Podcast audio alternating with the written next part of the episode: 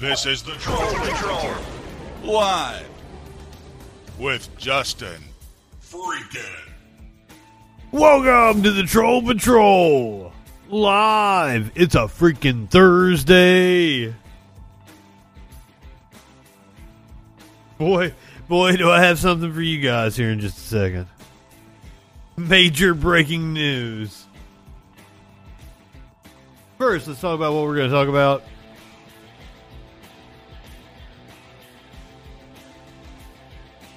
An accuser of Ghislaine Maxwell, one of the victims allegedly trafficked by Jeffrey Epstein, took the stand.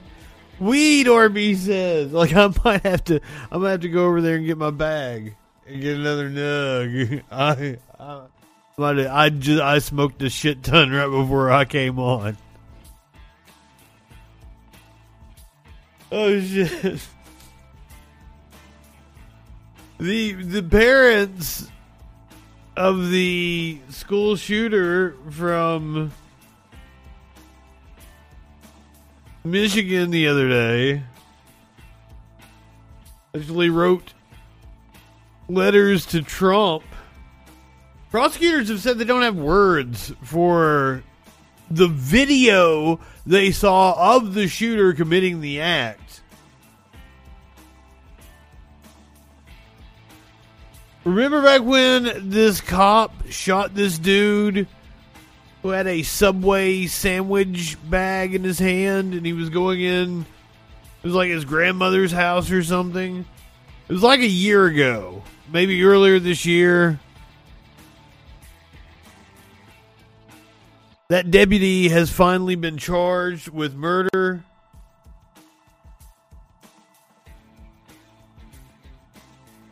Oh shit, we have within the last like hour New York City reporting five, count them five Omicron cases.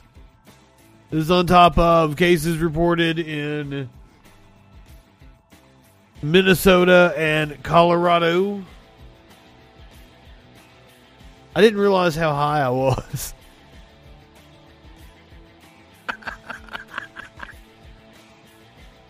Jen Psaki says nothing is off the table when it comes to measures to combat COVID 19. Germany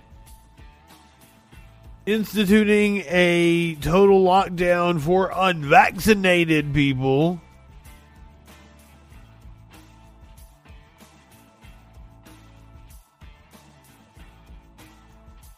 The House has passed a bill to fund the government. There is some talk that the Republicans are going to try to tank it. Apparently, Chucky Schumer thinks he has a deal with the Republicans. We're going to talk about all that and more, but first tonight, major breaking news. It's so important. I can't even do the Dan Crenshaw bit. I can't even. That's by the way. That's why I was cracking myself up. So I can't even do the. I can't even do the eye pussy bit because we got to hear about how Kaitlin Bennett is no longer an atheist. A lot of you may be shocked to hear this, but for the last three years you've been watching my videos, I was an atheist. But that's not the case anymore, and I want to open up to you guys about my journey.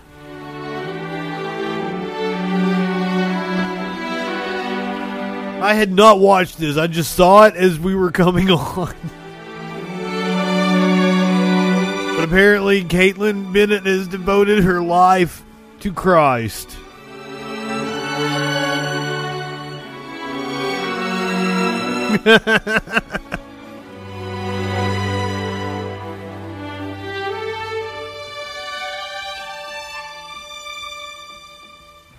atheist is not what most people think it is. At least it wasn't for me.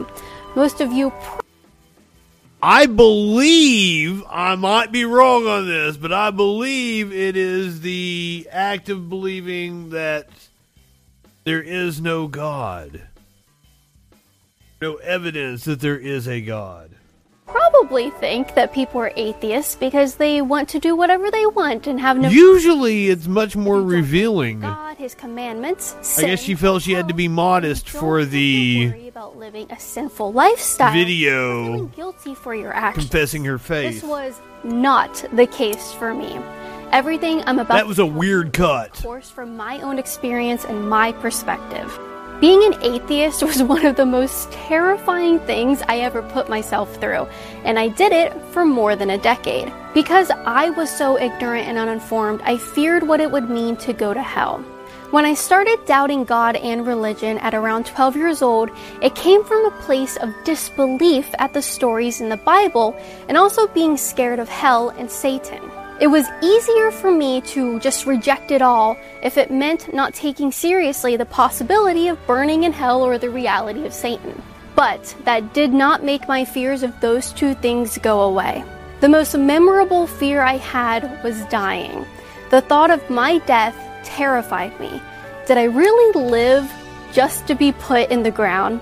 Is my whole existence going to end with worms eating my brain? And the worst part was thinking, Whoa, whoa, there was a, a really weird cut right there. would I really never see them again? Unknown to my 12 year old brain, rejecting the goodness of God's light for the sake Worms already ate her brain. Yes. Sorry, I had to spring that on you guys. I saw that. This was posted just four hours ago. Finally discovered the love of Jesus Christ and handed her life over to him. So, amen, Kaitlin. Last night we watched them light the Capitol Christmas tree. Tonight, let's watch them light up the White House Christmas tree. Here is President and Dr. Biden.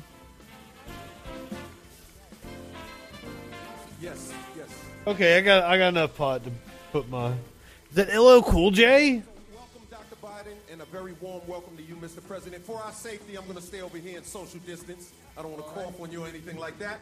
But uh, everybody, please take your seats. Take your seats. I might be that. That no, that's not LL Cool J.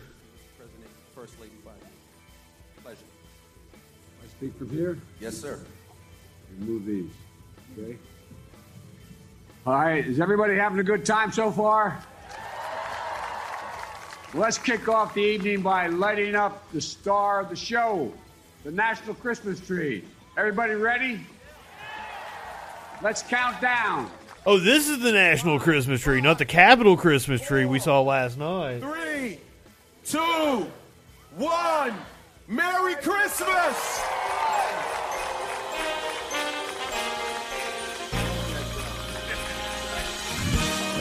I'm trying, producer Dave.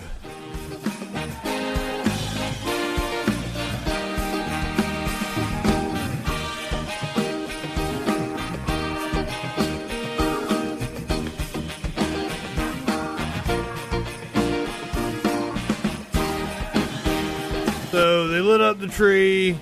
I don't. Maybe that is LL Cool J. I don't fucking know. I'm so confused. They lit up the tree. I'm gonna lit up the bong.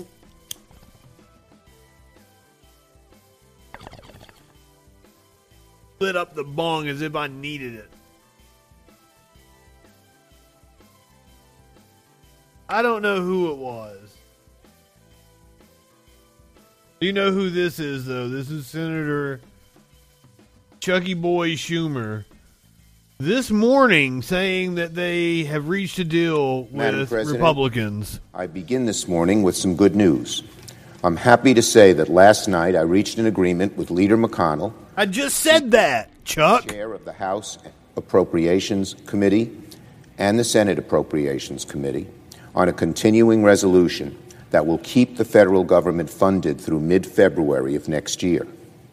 This is a good compromise Maybe he just allows an appropriate read my mind. for both parties in both chambers to finish negotiations on appropriations. this morning, the House, excuse me,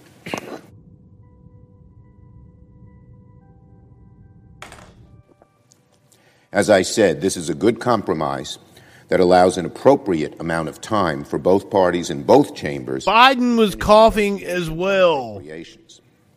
This morning, the House will start the process to take up this government funding measure. And we hope they. I would not eat those candy canes after they've been in your hair, Adam. Unfortunately, no offense. No offense. Republican dysfunction could be a roadblock to averting an unnecessary and dangerous government shutdown. Democrats and most Republicans, including the Republican leader, have said they don't want to see a Republican shutdown. We hope a Republican shutdown. Just, and apparently, just as we saw with the NDAA, a few individual Republican senators appear determined to de- derail.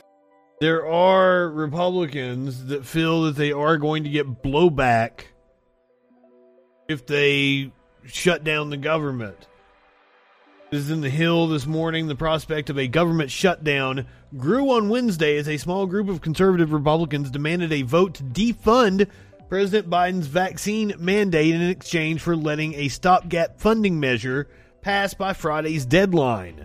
Republicans fear that Senate conservatives, led by Senators Mike Lee and Roger Marshall, will hold up the government funding deal for days in a maneuver that could boomerang on their party just as a similar strategy to use a government funding measure as leverage to stop the implementation of the Affordable Care Act blew up in their faces eight years ago. Some Republican senators are privately arguing that forcing a government shutdown would give Democrats a political lifeline at a time when Biden's approval rating is hovering just above 40%.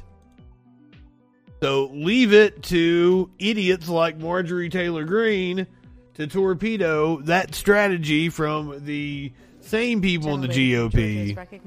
Thank you. Madam Speaker, I rise in opposition to the CR. The American people are $29 trillion in debt, thanks to Congress. And this Congress wants to borrow more money and more time to figure out how to run the government and how to pay for it. That is that that's not what this this the government funding bill has nothing to do with borrowing more money. It's to pay bills that are already outstanding. That is an outrage to the American people. You want to talk about courage and responsibility? Do you know what courage and responsibility is? It's it's learning how to manage the people's money the people work hard every single day. They have to pay the taxes, and then they have to trust this House, this body, and the Senate to create a budget. But every single time, it's a budget that puts them further and further in debt. It is an audacity, the ad- audacity of Congress to borrow more money and not be able to come up with a budget that makes sense and that we can pay for. What an outrage. What an irresponsibility. That isn't courage. Okay, so that is not responsibility.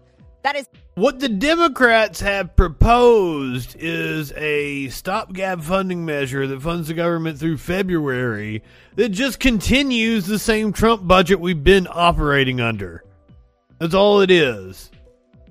And the actual budget is the Build Back Better Act that they are trying to negotiate that Schumer wants to pass by Christmas. It's out of control behavior that this Congress needs to rein in. This government should be shut down. You want to know why it should be shut down? Because the people in here, the people in here cannot control themselves. The people in here don't understand how to balance a checkbook. And the people in here do not deserve deserve the responsibility on how to spend the American people's money. $29 trillion. $29 trillion, Madam Speaker. Shut Gentle it down. Lady's time has expired. Do not pass the CR. Shut it down. There you have it. Now, this is what a sane member of Congress looks like. This is Representative Katie Porter.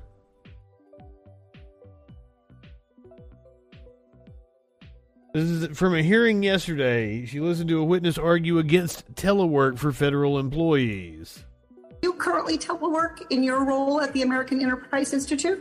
As you can see, I do. I have been teleworking for the past nine years. I live in rural Oregon. I come to uh, Washington D.C. when I when I need to. What works is that AEI can measure my output pretty accurately. They know if I publish an op-ed. They know if I write a journal article. They know if I testify before you. If they didn't know those things, it gets tougher to manage. But why do you think that we couldn't measure? federal employees work in the same way. They, well, they all are required. They all have required job duties. They all have things that they have to do. Do you have the same confidence? Do you think we should put the same confidence and trust in federal managers that you have in your managers and in federal employees as in you as an employee? It's it's not. It, it, to me, it's not a measure of, of trust in the managers it is that let's say I work on an assembly line or something like that. It's very easy to know what I'm producing. Or let's say if I'm in a private firm and I work. Mr. Biggs, reclaiming my time. In fact, you don't work on an assembly line. You have a higher level. You're an, you're a higher level employee at the American Enterprise um, Institute. You have sort of a fair amount of discretion. A lot of your projects are longer term. I, I, would say, like, in contrast to a lot of our federal employees, many of whom have to perform routine tasks over and over and over again, answering customer inquiries, writing letters, processing paperwork. I mean, if we can do it for you for nine years, shouldn't we lean toward at least giving federal employees the benefit of the doubt and giving federal managers the benefit of the doubt to be able to assess productivity. Makes perfect sense to me. Who gives a shit what he said back? Clearly, that was from Katie Porter's website because it just cut it off and like did not let him respond. But the notion of being able to do telework is going to come in handy because you know, do we perhaps have lockdowns on the horizon? Germany locks down unvaccinated people as leaders plan to make shots compulsory. Germany on Thursday announced a nationwide lockdown for the unvaccinated as its leaders back plans for mandatory vaccinations in the coming months. Unvaccinated people will be banned from accessing all but the most essential businesses, such as supermarkets and pharmacies, in order to curb the spread of coronavirus uh, this is according to outgoing uh, Chancellor Angela Merkel and her successor, Olaf Scholz. Announced on Thursday following the crisis talks with regional leaders, those who have recently recovered from COVID 19 are not covered by the ban. The pair also backed proposals for mandatory vaccinations, which, if voted through the parliament, could take effect from February at the earliest. Through the tightened restrictions, unvaccinated people can only meet two people from another household. Bars and nightclubs must shut down in areas with an incidence rate above 350 cases per 100,000 people over one week. The country would limit the number of people at large events like soccer matches. Announcement comes as Germany uh, as Germany battles a surge in cases that has pushed Europe back to the epicenter of the pandemic, heightening fears over the newly discovered Omicron variant. The press briefing is also Merkel's last before she leaves office, a grim note to end her 16 years as German Chancellor. Now, I highly doubt we're going to see lockdowns here in the U.S. But Press Secretary Jen Psaki says nothing is off the table. But yeah. with the testing, public health people are saying, well, why not just ship tests, ship these rapid tests to every American household? Or yeah. why not require a vaccine or a test to fly domestically? Why not go further in the direction of, of you know, public health and mandates, given the potential risk and the fact that we're headed into winter? Sure. Well, one, I, I would say that um, nothing is off the table. Um, so, and uh, including domestic travel. Um, and but we do have some protections, some strong protections in place already, including requirement of mask wearing, which was extended, doubling of fines. I believe he extended it until March. We think how we look at this uh, is, of course, we base our decisions on the advice of the health and medical experts. What's going to be most effective, and what is we can implement, uh, what is most implementable. So we look at a range of factors as we make decisions about what steps we can put in place. Uh, so again, nothing's off the table, uh, but we uh, the announcement we made today is building on steps we've taken to date, uh, significant steps we've taken to date to continue to protect more people, put in place additional precautions that will save more lives. Can you just tease out what most implementable means? Are you worried about legal challenges? Are you worried about, uh, you know, political blowback? Now, I would assume the announcement she is referring to is the announcement that they are going to require insurers to provide uh, uh, reimbursement for testing uh, well, I think we've, we've taken another steps that are a number of steps that are not intended to be controversial or divisive, but uh, but still may be perceived that way. But anything you do is going to be demonized uh, by the right wing. Our decisions on, but as you've seen over the past several months, we build on we build on our steps right? We've continued to add and make uh, vaccines and boosters more available and accessible. Today's a good example of that. Uh, we continue to put in place additional travel restrictions as we uh, announced today are announcing today as well. So we will continue to evaluate and assess on a daily basis. If there are additional steps our health and medical team is recommending we will consider those as well. One question I sometimes uh, I do take the Prager video. We usually get burned with it. It's their it's their podcast and it's not interesting at all. What is the status of the mandates here in the US? It's on hold indefinitely because of legal challenges, but employers can still require the shots control the spread of COVID 19, President Joe Biden previously said businesses with 100 or more employees would need to require COVID 19 vaccination or have workers get tested weekly for the virus. The rule was to take effect on January the 4th, affecting about 84 million workers nationwide.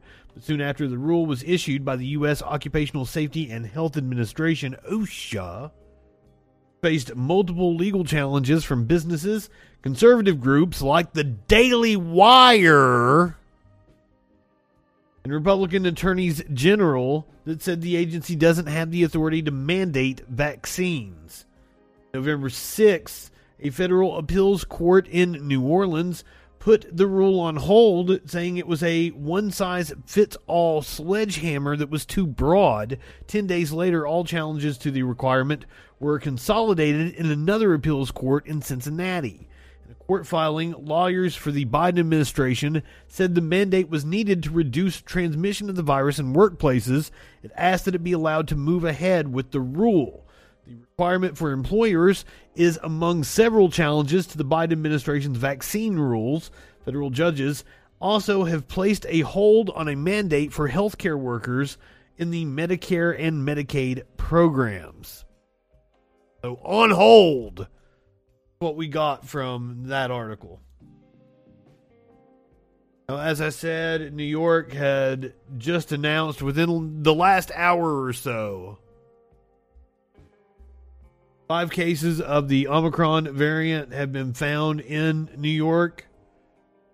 Four were reported in New York City and one in Suffolk, Suffolk, Suffolk, I'll let her say it. Together to signal that this is a challenge that we're going to tackle together and ensure that everyone knows that we have t- focused on transparency, which means we'll provide information as we get it, as well as a coordinated. Oh, she's not going to get to the point. I should go back to the article, shouldn't I? Ahead.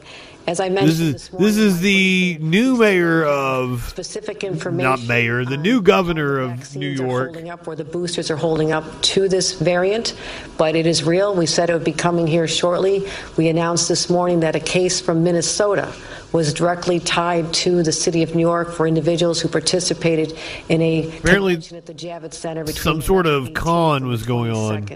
That individual has already recovered from their symptoms. They tested positive, but are already feeling well, and it was a very minor case. And that's something I want to put an exclamation point on. While this may be highly transmissible, at least from the early evidence, and again, more information is still forthcoming, we want people to know that the early cases that have arisen are not life threatening. They seem to be minor cases, and that is a source of good news for us right now. But in terms Yes. Source of good news currently. So five cases in New York, case in Minnesota, case in Colorado, one in California. So it's all over the fucking country already.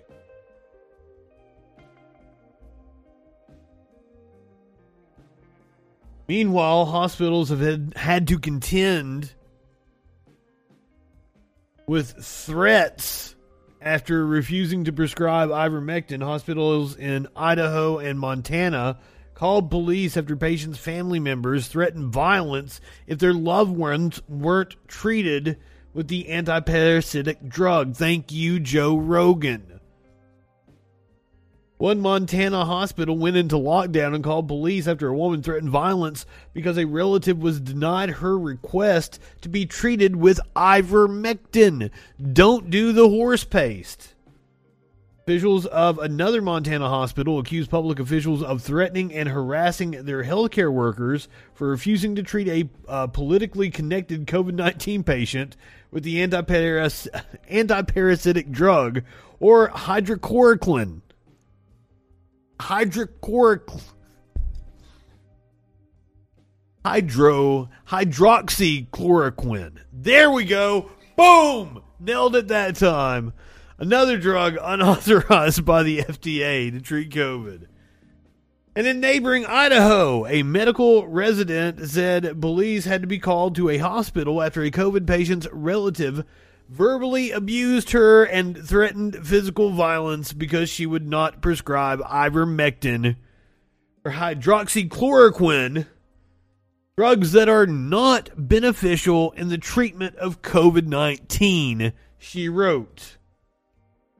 The three conflicts, which occurred from September to November, underline the pressure on healthcare workers to provide unauthorized COVID treatments particularly in parts of the country where vaccination rates are low, government skepticism is high, and conservative leaders have championed the treatments.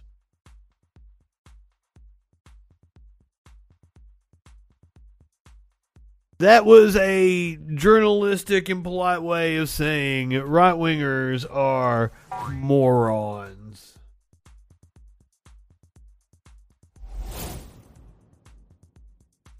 Let's do sports. I need a sports fucking like a little jingle, a stinger to to to go into sports stories on the rare occasion that we cover them. Oh God, I'm gonna butcher your name, dude. Sorry in advance. Tyler Bertuzzi. if, uh, the NHL, the National Hockey League's only unvaccinated player, has been added to the COVID protocol. Bertuzzi out of lineup for unknown length of time. He is the Detroit Red Wings forward. Was placed on the COVID 19 protocol before Wednesday night's game against the Seattle Kraken. Release the Kraken! Bertuzzi is the only player in the NHL not vaccinated against the virus. It is unknown how long he will be idle the 26 year old forward who just resigned with Detroit in the offseason, who just re signed, I'm sorry, not resigned, just re signed with Detroit in the offseason, has nine goals and nine assists through 20 games played this season. Due to his unvaccinated status, he cannot join the Red Wings when they play games in Canada. He has missed the team's three games across the border so far. They have had six more. They have six more on the schedule. Meanwhile, in the National Football League, NFL has suspended the Bucs Antonio Brown and Mike Edwards for violating the COVID 19 protocol. The NFL announced the suspension of the two current Tampa Bay Buccaneers players and one former Bucs player for violating the league's COVID 19 protocols. Brown and Edwards have each been suspended without pay for the next three games, a statement from the NFL read. Free agent John Franklin III, if signed by a team, is also ineligible to play in the next three games. The defensive back last played for the Bucs in 2019. The NFL Players Association, which developed the protocols along with the league, represented the three players during a review of the recent allegations that the players misrepresented their vaccination status. Brown, a wide receiver, Edwards, a cornerback, and Franklin were found in violation of the protocols. The league said it reviewed allegations that the players misrepresented their vaccination status and found that their review supported those allegations.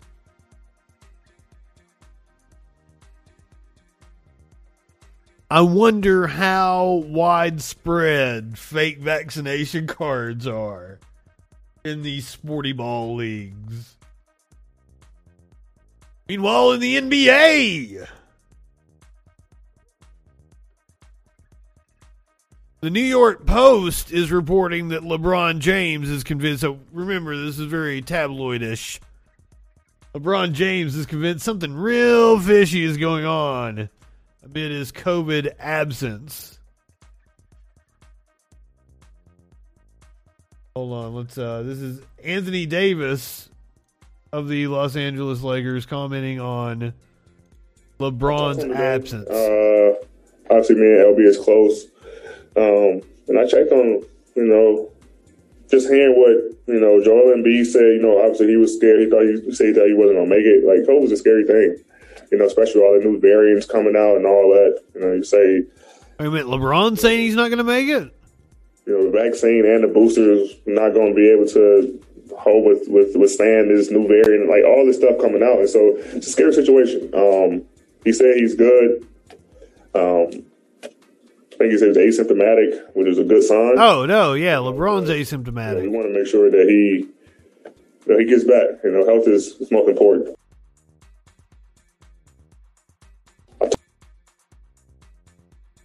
What's LeBron James, who's the NBA's health and safety, who is in the NBA's health and safety protocols, thinks something fishy is going on. While it has not been confirmed that James tested positive for COVID 19. Good lord. The hockey Jedi. I, this is a weird night. It did look comically small in his hand. Well, it has not been confirmed that James tested positive for COVID 19. ESPN.com reported that the Lakers star is expected to miss several games. James has thus far declined to elaborate on what exactly he thinks is fishy, but he used just about every fish emoji available to man in a Wednesday tweet to illustrate his point. Oh, that's what they're saying the, the fishiness is. It comes from something real fishy going on. Who knows what the fuck he's talking about? And as. Who knows if it has anything to do with his status in the NBA? I don't fucking know. I don't watch the sporty ball.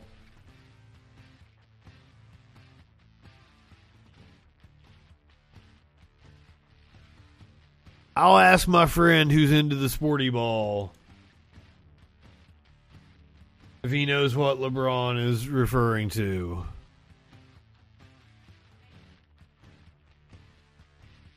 Yeah, you guys are having like a Hitler every other day going on in Australia, according to right wing media. I something fishy has been going on during the pandemic, and that's been like a callous disregard for life. New report says that 1,500 unhoused LA residents died on the streets during the pandemic. Yeah, yeah, yeah. By the way, the rest of the show is kind of a bummer. I'll go ahead and tell you that straight up. Kicking the balls from Ghislaine Maxwell to the school shooter and every kicking the balls. We get a little justice later on in the show, though. Nearly 1,500 unhoused people are estimated to have died on the streets of Los Angeles during the pandemic, according to a new report that raises alarms about authorities' handling of a worsening humanitarian crisis. Authored by researchers from the University of California, Los Angeles, UCLA, a coalition of unhoused residents, the report analyzed the LA County Coroner's records to identify 1,493 cases of people who died between March 2020 and July 2021 on the streets and were probably unhoused. Most common cause of death was accidental overdose. The authors identified people believed to be unhoused based on the location of their death, including freeway underpasses, parks, sidewalks, dumpsters, abandoned buildings, bus stops, etc. The 1493 figure is probably an undercount. Data does not include unhoused people who were receiving medical care or hospitalized when they died. Count also excludes people who died while in shelters or in cars.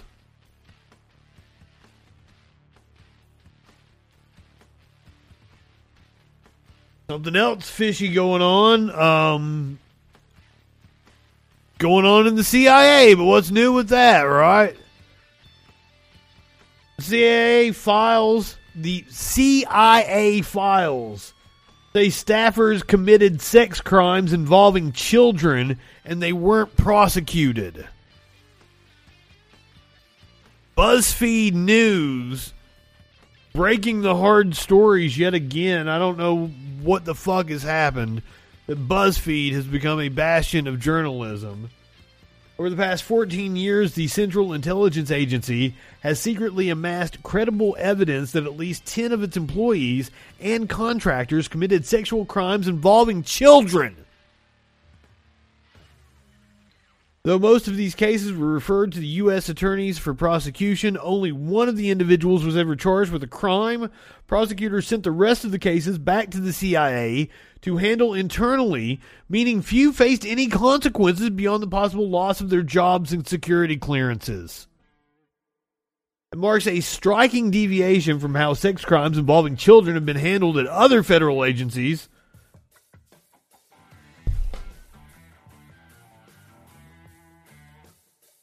I mean, that's putting it mildly.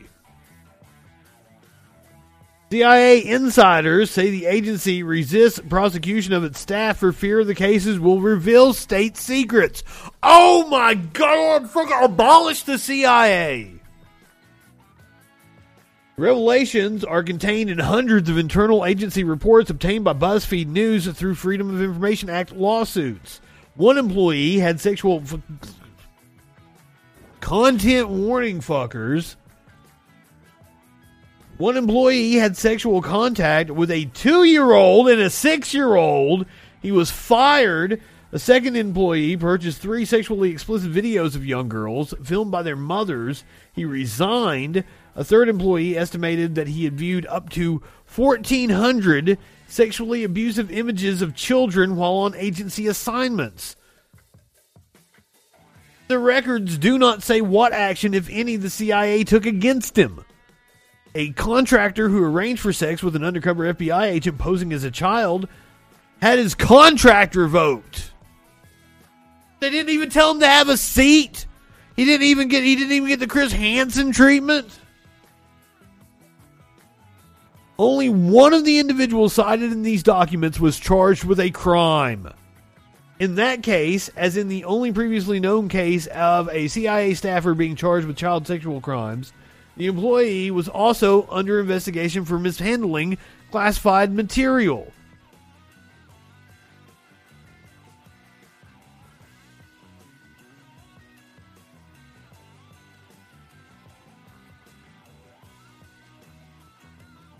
Well, I don't know how to transition off of the story about the the sex crimes against children. Except to maybe talk about the trial of the woman stands accused of sex crimes against children.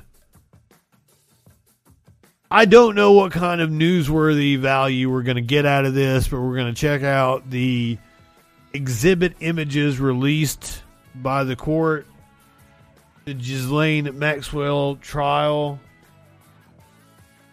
Really wild looking, like I'd assume early 90s photo of her.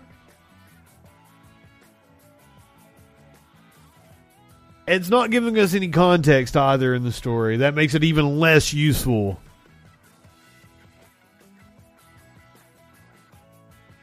It just says they're released uh, During the trial, Jeffrey Epstein hugs his personal assistant, Sarah Keller. I'm sorry, Sarah Kellen. Another picture of Kellen there.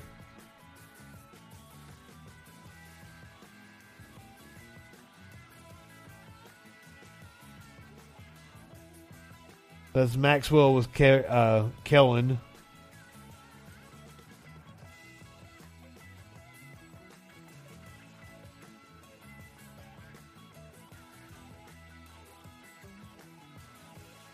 I mean, it's not like these are are are juicy details at all. Epstein's West Palm Beach home,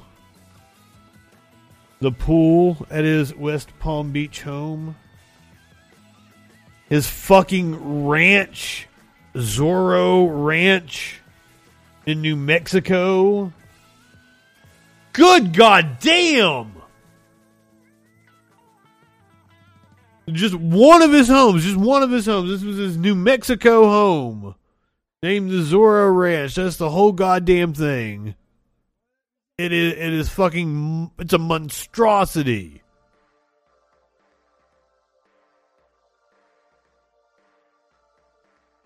This is Little J- uh, Little St. James Island. He owned the whole goddamn island? Apparently, at a lodge in Michigan. This one's kind of quaint. Private helicopter. Private jet. Nothing really newsworthy there. I guess the newsworthy thing came when the accusers took the stand that she was introduced to Trump at Mar-a-Lago at 14. This is a rendition of a Jane Doe on the stand testifying against Ghislaine Maxwell, the first alleged victim to testify against Maxwell at her sex trafficking trial, said Wednesday that she was introduced to former President Donald Trump by Jeffrey Epstein and once flew with Prince Andrew on one of the financier's private planes. The accuser, who testified under the pseudonym Jane, recalled the two encounters while being quizzed by Maxwell's defense attorney, uh, Laura Minning- Menninger.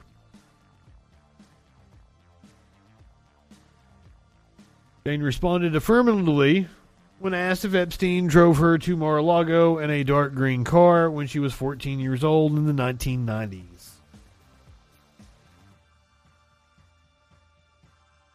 However, this fact is not going to deter Trump or any of his supporters. Trump teases 2024 presidential run while campaigning for Herschel Walker. This is Trump earlier today. What he did on the football field. Nope, this is yesterday. Tremendous integrity. Yes, sir. And he's truly a legend. I mean, you know, the ballad, they have the ballad for Herschel Walker, right? The ballad, I've heard that ballad. And, you know, it's very interesting because the team is number one. They have a big game coming up this weekend, right? Alabama. What? T- I'm pretty sure Herschel Walker is well retired right now. Herschel knows what it is to be on the number one team because he, uh, he did a lot of that. But this is going to be very important. We're at a point where our country is going through a very hard time. We miss you, We went Donald. through a, We do. We do not miss him. Speak for yourself, lady. We won twice. love you. We won the first guys time. won again. Yes, we did. We won the second time by much more. We did much better the second time. He says he's not going to take a booster, so I still think we are on. Trump dies of COVID watch. Get that Omicron variant circulating. And I think you'll be very happy with what we're going to say about the third time. But we'll never, ever forget. Remember this. We'll never forget, and you can't forget 2020. We can never forget. Never. What happened is a disgrace and an embarrassment to our country. And now you look at the All but confirming his 2024 run. I didn't even hear what he said.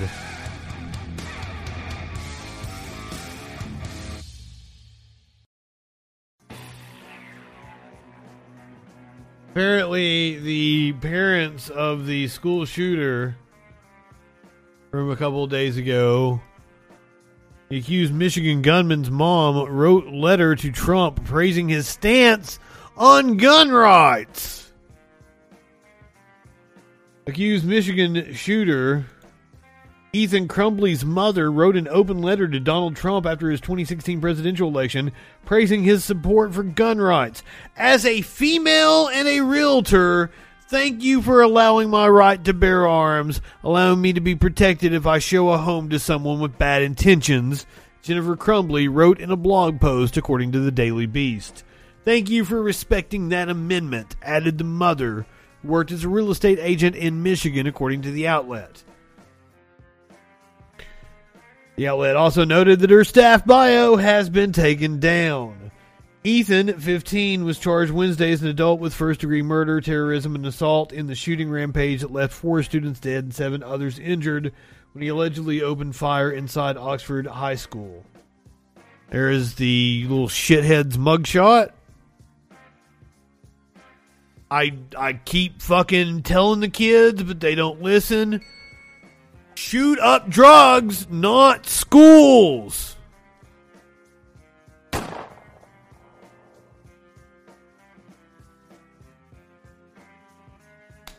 Much better time, and if you kill somebody, it's just you know it's not gonna be fucking innocent people.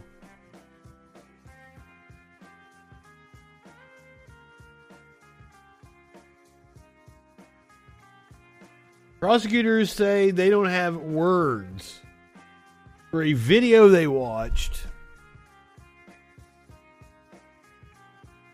of the actual shooting happening.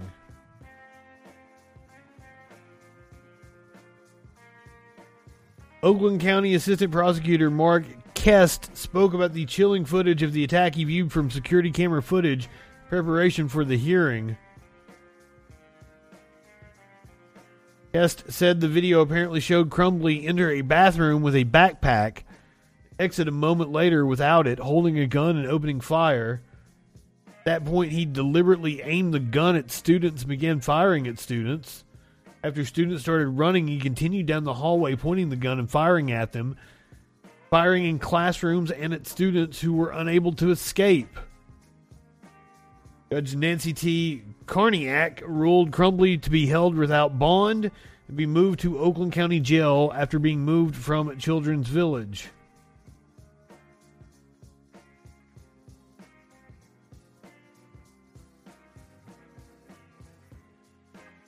Keast added that a review of cell phone and social media records allegedly showed Crumbley planned the shooting and brought a handgun that day to deliberately murder as many students as he could that day.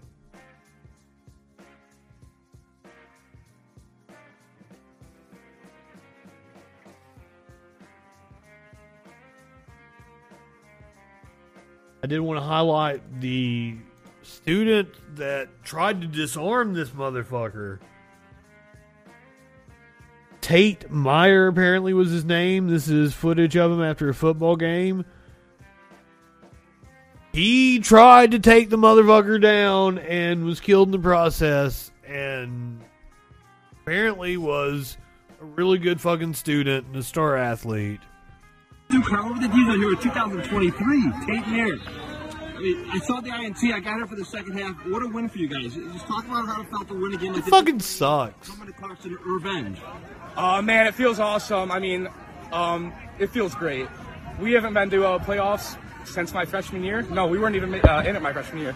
My brother's senior year, so 2018. It, it. it just feels great. But um, in the rain, this is where we live. Rain is just like Oxford football. Tough, muddy. Everything about us is tough. Yeah, what- what- what you know about Oxford football? Because you know you guys had a It's just it's just another fucking day in America. We we saw right wingers storm board meetings, upset over masks, over masks. mask drew the ire of these dumb fuck right wingers. When it comes to gun violence in the schools, they don't they don't give a shit. I don't get it.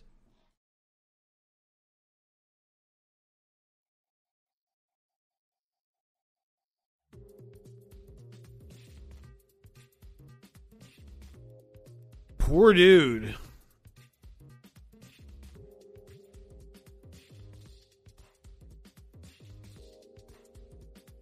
Someone who's not a poor dude is this piece of shit. Former Franklin County Sheriff's deputy charged with murder of Casey Goodson Jr. You may remember I happened earlier this year. At the end of last year, dude was coming home with a subway bag in his hand. Yeah, I think we have the local news hit here. Shot. My grandson just got shot in the back when he came in. the Content warning again, in case they show the actual. Vi- I think there is video of it happening. Always scream. What is it, y'all? Justice for Casey. We know that this journey is not over. We know that the ultimate end game is a conviction. He said, Stop, stop, show me your hands, drop the gun. Repeatedly, he screamed it. A witness in the area heard this. It's been a year of um, sadness. It's been a year of grief. A, a year. Of He didn't have a gun on him, or, or he was armed. He was legally armed, and, but like he didn't have a gun in his hand. Former Deputy Jason Meade on murder and reckless homicide charges. Just hours later, Goodson's family filed a federal civil rights lawsuit against Meade and Franklin County.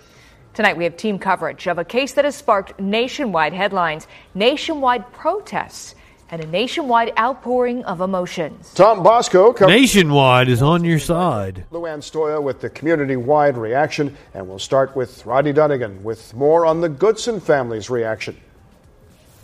As you can imagine, it has been a very emotional day for the family of Casey Goodson. For the past year now, they have been calling for what they call is justice, and they feel they're one step closer to actually getting that. Of course, as y'all know, it's been a journey. It's been a year. It's been a year of um, sadness. It's been a year of grief, a, a year of pain. But all I know that every day of this year that my family and I wake up, all we know to do is fight and fight for what's right. Casey Goodson's mother, Tamala, overrun with emotions, relieved with the indictment of former. Oh, that's so sweet. Thank you, Professor in connection with her son's shooting death, but worried about what's to come. We are fully aware that this you. is only the beginning of the fight. This was the first part of the fight. That perked me up after we've A part of that fight, a federal lawsuit. been drug over the coals with the news here. Attorney Sean Walton detailing the suit. Obviously, we know what Jason Meade's liability is here.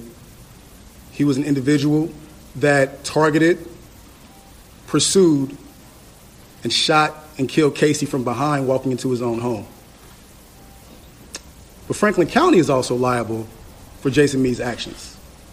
Absolutely. And I don't understand why right wingers don't get tired of paying out these fucking wrongful death lawsuits. Jason Meade. They allowed Jason Meade to operate with impunity. Goodson's mother telling me the family is relying on faith to get them through, remaining firm in their calls for justice. Also promising to keep Casey's name and memory alive. And we will always and forever, every single day of our lives, my family and I will always scream, what is it, y'all? Justice for Casey! The family of Casey Goodson, along with their attorneys, tell me that this fight is far from over and they understand that they will have to have patience as this case moves its way through the courts. Rodney Dunnigan reporting. Rodney, thank you. We're learning more about what former Deputy Jason Meade says happened. He had the gain on his microphone like all the way fucking Bosco up. now live at the Franklin County Courthouse with more on the charges and more from Meade's attorney. Tom? Yeah, Bob and Stacia, I was there just hours after Casey Goodson had been shot a year or so ago.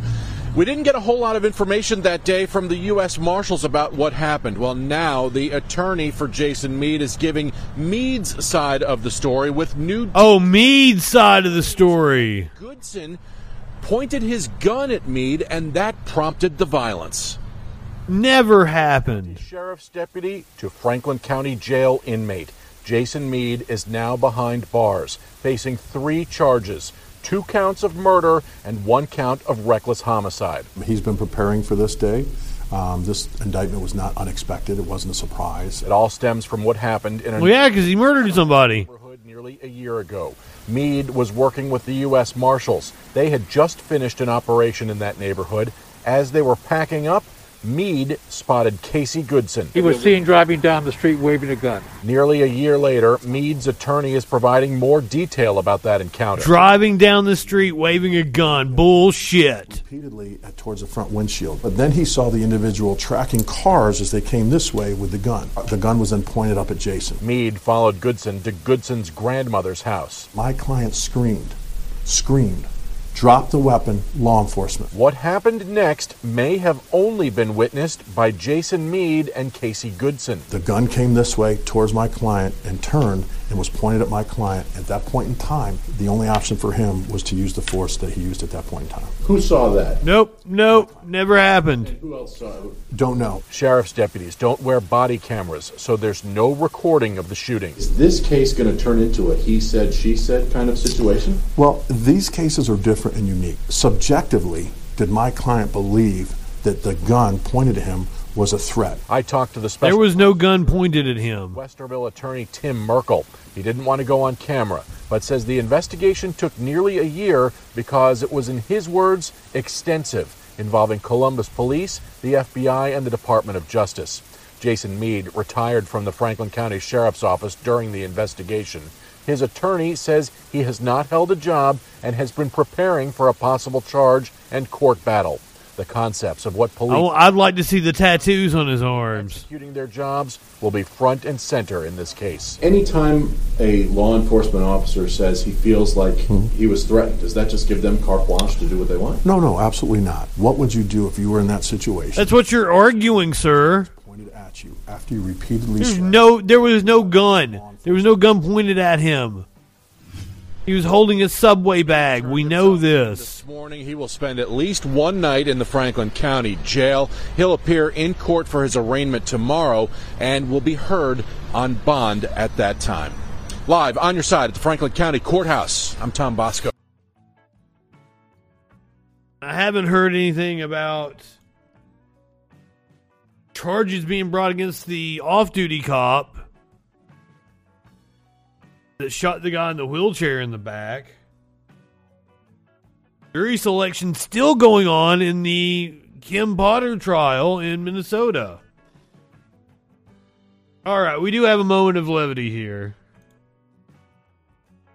The Daily Wire has dropped the official trailer for their upcoming movie. Oh, it's a thriller. It's a thriller called Shut In. So let's watch the trailer for the Daily Wire. That I believe this is their second movie. What Ben Shapiro always wanted to do. He wanted to make movies. Just shut in. Laney?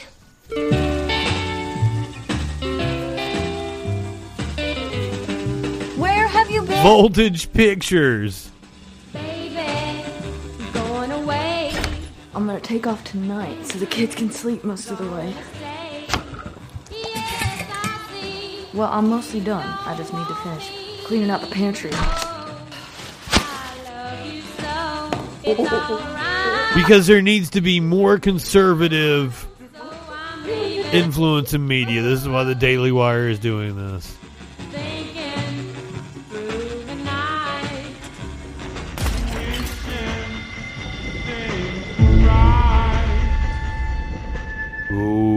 Ooh, spooky.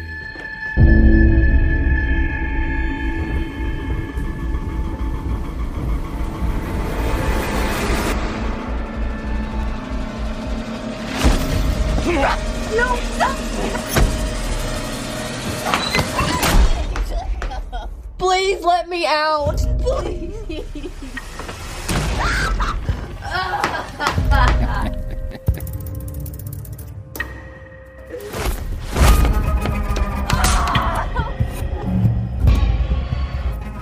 Lady!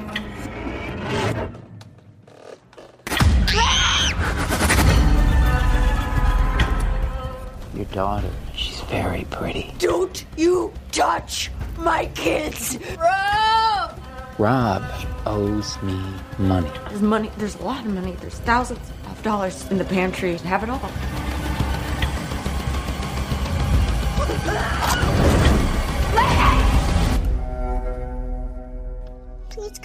I'm scared.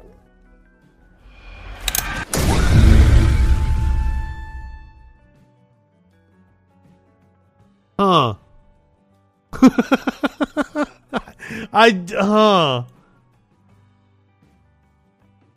I I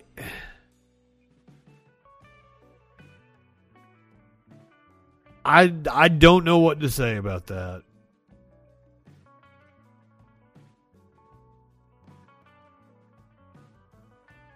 I'm unsure exactly what it's about, but it's also, you know, it's one of those movies you need to kind of go into unaware. Uh, Warlord thinks it looks dope. Adam's like, somebody say dope? I feel like I need to say it again. Remember, kids, beat up drugs, not schools.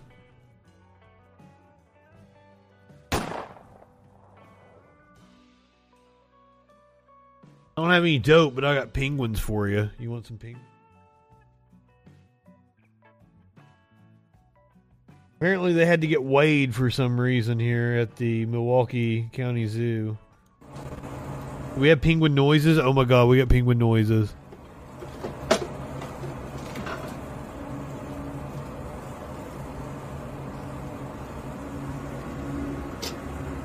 They don't make cute little chirps or anything. They're absolutely adorable.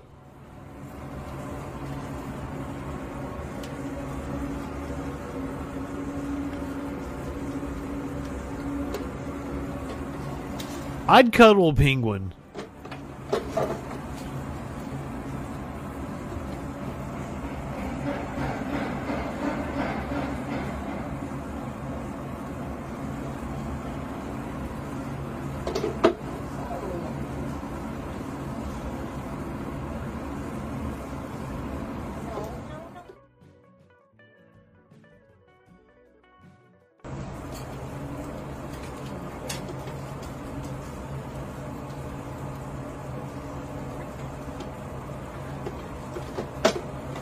All right, if you're watching on Twitch, I'm going to send you over to Politically Provoked. I have no clue who they are, but I'm following them.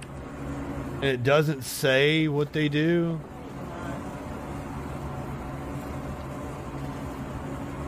We're going to we're going to drop in. It says they host live debates. So who knows if I can if I can jump in, I might debate somebody. Is he a Nazi? That's good. That's what I want then. So fuck him up. Fuck him up. That's why I followed him then, so I could fucking get in on him. Let's go cause some havoc, guys. Let's get banned. Do not follow him unless you have to follow him for the chat. So then, if you like, if you have to follow for the chat, follow and then unfollow. Don't forget to do that. Don't give them the numbers. Fuck him up, Adam. Go ahead, light one up, tip one back. It's all right to have a little fun before you hit the sack. I'm Justin Freakin. We will see you tomorrow night with my lovely co-host Sparkles Lavendar at 10 p.m. Eastern, 7 Pacific. Yeah, I did the math right there for the Friday Night Freak Show.